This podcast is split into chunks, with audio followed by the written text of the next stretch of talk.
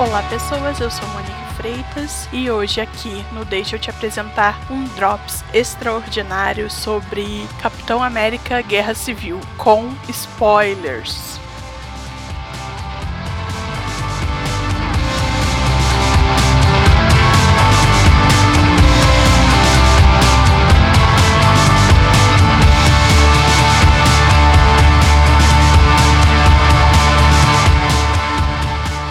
Esquisito ficar começando, ai, porque eu sempre fiz tal coisa muito cedo. Mas o pior é que é verdade mesmo. Até uma certa fase eu fui filha única, então eu meio tinha que me virar, sabe? Quando minha irmã nasceu, ainda tinha aquela diferença de idade e tudo mais. O meu tio, meu padrinho, né, irmão do meu pai, e o meu pai colecionavam HQs. Então eu comecei a ler aquilo cedo. Eu fui alfabetizada cedo, eu fui alfabetizada num colégio de freira, lá na zona norte do Rio de Janeiro. O meu pai e o meu tio colecionavam o quê? Ah, Superman, Batman, X-Men, tinha uma coisa ou outra da Barbarella. Barbarella que eu era louca pra ler quando era criança, mas meu pai não deixava por medo que eu saísse seminua nas ruas tentando salvar alguém. Eu não lembro de muita coisa, mas o que eu lembro era isso. Aí eu lia também Turma da Mônica, eu lia. O meu tio perguntava as coisas, tipo, sabe, como se estivesse fazendo um, um questionário para ver se eu tinha entendido a história. Lógico que nem tudo eu entendia, mas eu ainda discutia com ele algumas coisas pequenas, com 7, 6, 7 anos. O meu filho hoje tem 10 anos e ele pegou gosto por leituras de, de HQ pelo menos uh, ano passado. Para vocês terem uma ideia, eu terminava de ler, o meu pai colecionava. Mas o meu tio ficava com dó e me dava para fazer pipa.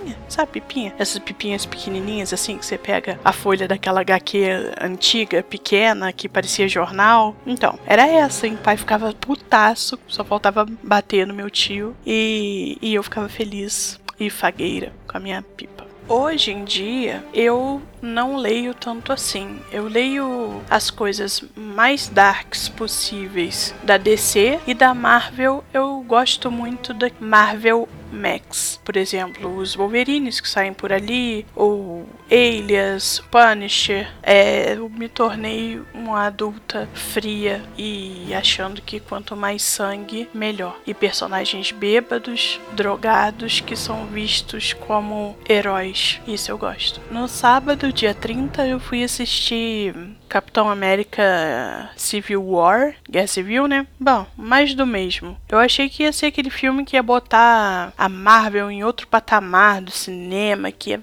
fazer acontecer. Continua mais do mesmo para variar. Se eu fosse separar o, o, o que eu paguei, eu paguei o ingresso para ver Pantera Negra, Homem-Formiga e Homem-Aranha. Porque são três personagens que, que roubam a cena mesmo aparecendo pouco. É o seguinte. Eles estão numa missão na África da merda. Eles acabam destruindo um, um andar do prédio e matando oito pessoas. Aí um órgão governamental quer intervir nas ações dos Avengers, sendo necessária a autorização deles para Avengers agirem. O Capitão América não quer isso, o Tony Stark quer, movido pela culpa, e é isso. Esse é o estopim para pseudo guerra civil, porque para mim de guerra civil não tem nada. Tem uma briga de tipo, não, eu quero esse e você quer esse. Eu vou furar o seu olho. Tem lutas grandiosas, claro. No início mesmo a perseguição é excelente. A primeira luta maior do filme, que é no aeroporto, e que eles estão tentando não destruir muito, mas acabam destruindo a porra do aeroporto todo, e depois a briga final entre o Tony Stark e, o Capitão América,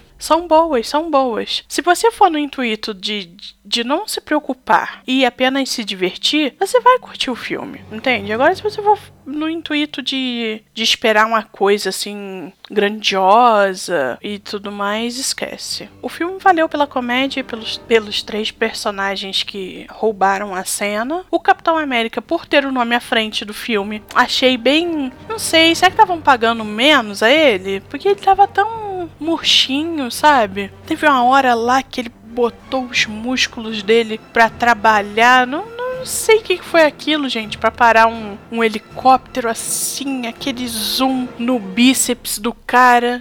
Monique, você gostou? Olha, eu gostei. Gostei pela, pela diversão. É popcorn. É, claro todo filme da Marvel. Tem que tem besteira, tem luta, tem comédia, mas valeu, valeu a pena sim. Vou fazer algumas considerações que eu acho interessante e que eu não fiz antes. A afeição entre o Pantera Negra e o pai, ali em poucos segundos, é perfeita, assim, foi foi uma das coisas mais, mais bonitas que eu vi no filme. Porque ali mostra o, o que vai mover a vingança, o, o quão grandioso é o sentimento do, do Pantera Negra pelo pai. E mesmo que seja uma vingança sendo direcionada ali na pessoa errada. Até o Tony Stark, que não se dava muito bem com o pai, né? Que a gente, pelo que percebeu assim, tinha a mãe que era uma mediadora ali da, da paz em casa entre o pai e o filho até o Tony Stark, que não se dava bem com ele. Ele teve que agir, né? Ele se sentiu na necessidade de, de porra, o cara matou meu pai. O soldado invernal matou meu pai. Só que a gente precisa entender ali dois lados. Um do, do filho que viu a mãe e o pai morrendo ali na base da porrada. E outro que o soldado invernal é programado. Nele não foi pela vontade dele. As cenas pós-crédito mostram o soldado invernal sendo colocado em modo stand-by lá em Wakanda. É, que lá, por mais que, que seja no meio da floresta, lá é um lugar muito rico devido à reserva de vibranium que eles têm. A tecnologia lá é muito avançada. A gente pode ver um pouquinho de como vai ser Wakanda, né? No filme do Pantera Negra, que eu acho que sai em 2018. Espero que vocês tenham gostado. That's all, folks. Até mais.